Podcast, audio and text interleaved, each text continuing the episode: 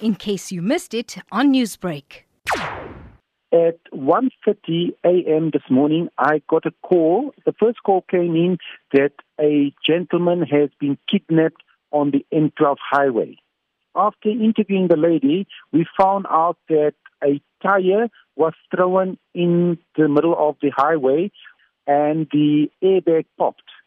Once the airbag popped, the gentleman brought the car to a standstill to go and see what is happening and can he proceed. At that time, when he opened up the car door, four gentlemen got out of the bush, all armed, all four armed, pulled the lady, the passenger, out of the car, threw her on the floor, and while the husband seen that they are doing that to the wife, he had an opportunity to run away, whereby immediately ran to the westerly direction. He then obviously went into the nearby camp, which is called Slovo Park. That is the uh, uh, informal settlement across El Eldorado Park. And these people, seeing that he's going to call out for help, they then left the lady there and they ran behind the gentleman. Four shots was fired. Unfortunately, two shots got him straight in the head. The lady got into a car and she raced to the nearest police station. While we interviewed her, then after that, I then brought her to the highway and then she had to show me exactly where it happened. And then I drove street by street into Slovo Park.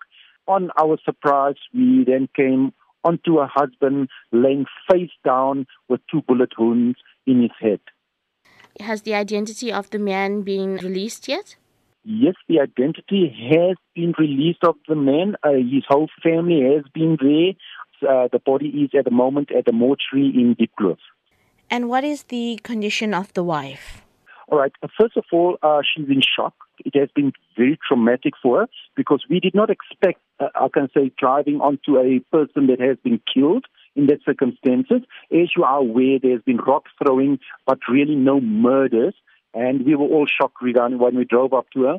And in fact, she was in one of our vehicles because she had to identify her husband, right? Because until then, we were just calling the name Kaya because we were still thinking that he's hiding in the bush. And she identified the body and then she went immediately in shock. And we then at the same time had to get the family from Carletonville to come up there and uh, identify and be with her. And uh, the uh, police, all the role players was on scene. Newsbreak, Lotus FM, powered by SABC News.